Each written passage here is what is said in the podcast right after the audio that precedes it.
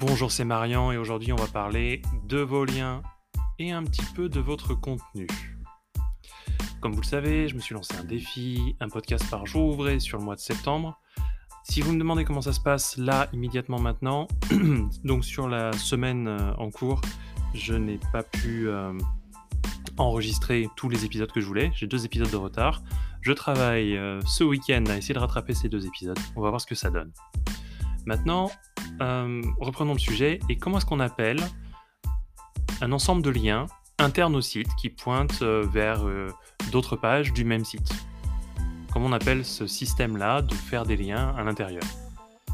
On appelle ça, vous avez retrouvé le mot, ou vous avez lu le titre du podcast, du maillage interne. Alors pourquoi c'est important? On va reprendre à l'origine les trois piliers du SEO. Et si là, toi qui m'écoutes, tu es en train de penser à quatre piliers, on y arrive. Donc les trois piliers sont le premier pilier, l'optimisation du contenu. Et oui, sans contenu, bah rien à référencer. Et puis il faut une certaine qualité pour que ce soit intéressant. Le second pilier, l'optimisation technique. Il faut qu'il y ait un minimum technique pour que Google puisse venir visiter le site et considère que le site est utilisable par l'utilisateur pour le repartager. Ça, c'est le second pilier, l'optimisation technique. Le troisième pilier étant étant étant, est-ce que tu l'as en tête? Le troisième pilier, c'est la notoriété. Souvent, on parle de link juice. Bon, certaines personnes parlent du quatrième pilier étant l'expérience utilisateur.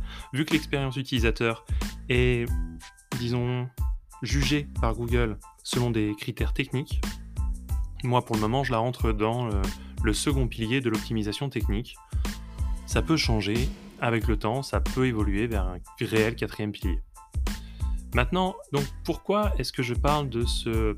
je voulais me focaliser sur le troisième pilier, la notoriété, le link juice. Et là, on va pas parler du, du link juice de liens qui viennent d'autres sites. On va parler des liens à l'intérieur du même site. Alors pourquoi j'en parle? Déjà, tout simplement, parce que ça fonctionne. Voilà, on pourrait peut-être terminer l'épisode du podcast là-dessus. Ça fonctionne, les liens internes au site, ça a un impact vraiment important sur le référencement du site. Maintenant, le comment du pourquoi, ça va dépendre. On va, rentrer dans, un, dans des points qui sont plus de mon appréciation pour vous permettre de comprendre un peu comment ça peut euh, fonctionner comme ça. Un lien, ça apporte du link juice, c'est-à-dire de la puissance dans un certain contexte. Si j'ai un lien depuis le euh, meilleur site euh, de potamologie euh, de France, et eh bien ça va me donner et, qui, explique que je suis un très très bon site sur la hauteur des fleuves sous certains ponts, j'en sais rien. Et eh bien ça va me donner une certaine crédibilité, une certaine street credibility aux yeux de Google sur ce domaine précis. Alors déjà, quand on change de langue, j'aurai moins de notoriété. Mais ensuite, si on change de sujet, euh, sur par exemple l'éducation des chats, et eh bien cette crédibilité que j'aurai aux yeux de Google, elle ne s'appliquera pas. Donc, du link juice, c'est de la puissance dans un contexte. Quand c'est un lien externe, c'est génial. C'est jackpot pour la page, parce que ça augmente euh, la puissance de la page, la crédibilité de la page, et d'ailleurs la crédibilité du site, et puis ça donne un contexte par rapport à, ok, donc c'est un lien qui vient de tel site sur euh, l'éducation des chats, et qui, euh, et qui a telle puissance. Donc euh, bah, c'est un lien intéressant. Et en plus, ça va donner globalement une certaine, une meilleure crédibilité à l'ensemble du site, pas seulement à la page sur laquelle c'est pointé. Donc c'est très bien un lien externe un lien interne, ça va être un peu différent. D'ailleurs, on va revenir sur le lien externe euh, pour, comprendre qu'il y a quelques limitations. Beaucoup de gens travaillent sur des liens externes de manière un peu artificielle et se disent ben oui, mais alors pour travailler la crédibilité, on le sait, un lien, euh, ben, il faut qu'il y ait une encre, c'est-à-dire que ce soit sur euh, un lien qui soit placé sur certains mots-clés ou dans un certain contexte. Et donc les liens artificiels sont souvent un petit peu trop travaillés ça sera euh, éducation de chaton, ou euh, éducation de bébé chat, ou euh, comment j'éduque mon chat. Et si c'est un peu trop travaillé, si c'est pas naturel, parce que Google sait à quoi ressemblent les liens qui pointent naturellement sur un site euh, dans, le cadre de référencement naturel, eh bien, eh bien, ça peut être vu comme artificiel et donc ça peut ne pas payer du tout, voire même ça peut être ça, a été sanctionné pendant un temps et euh, ça pourrait l'être partiellement encore aujourd'hui.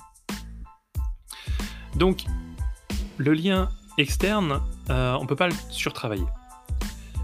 Alors que le lien interne, le lien interne c'est différent.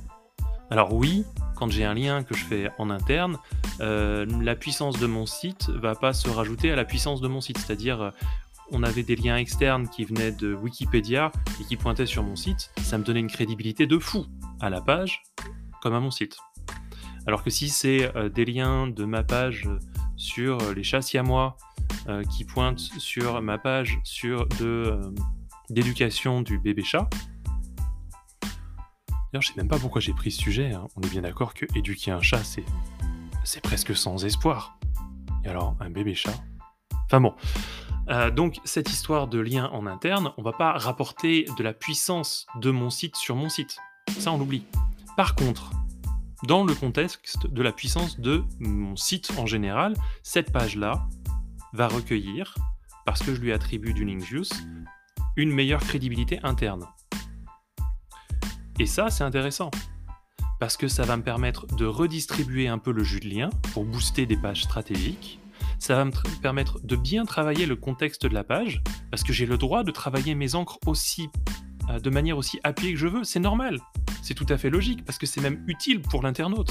Les liens euh, sont ultra travaillés en interne sur le site. C'est normal et c'est très bien. Donc ça permettra de donner plus de contexte et une meilleure cohérence sur les thèmes évoqués par le site, qui permet bah, d'améliorer son euh, ranking dans les pages de, dans les SERP, les pages de résultats Google.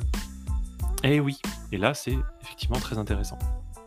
Enfin, ce lien interne, non seulement il va booster des pages stratégiques, mais quand on y réfléchit, si on fait les choses correctement, ça peut être directement des call to action, donc des appels à l'action, des appels à euh, s'inscrire sur une newsletter, des appels à aller chercher pour se renseigner pour l'achat euh, d'une litière spécialisée, j'en passe et des meilleurs. Voilà. Donc, on a vu que le juice, donc que le maillage interne, c'était efficace, que ça marchait. On a vu la différence qu'il y avait avec euh, les liens externes. On a vu que c'était ben, très optimisable, très efficace et que ça permettait de booster stratégiquement des pages qui nous intéressent. Je pense qu'on a fait un petit tour assez complet. Euh, c'est la fin pour cet épisode. Si vous avez apprécié ce que vous avez entendu, n'hésitez pas à donner une bonne note au podcast sur votre lecteur favori. C'était Marian et à demain.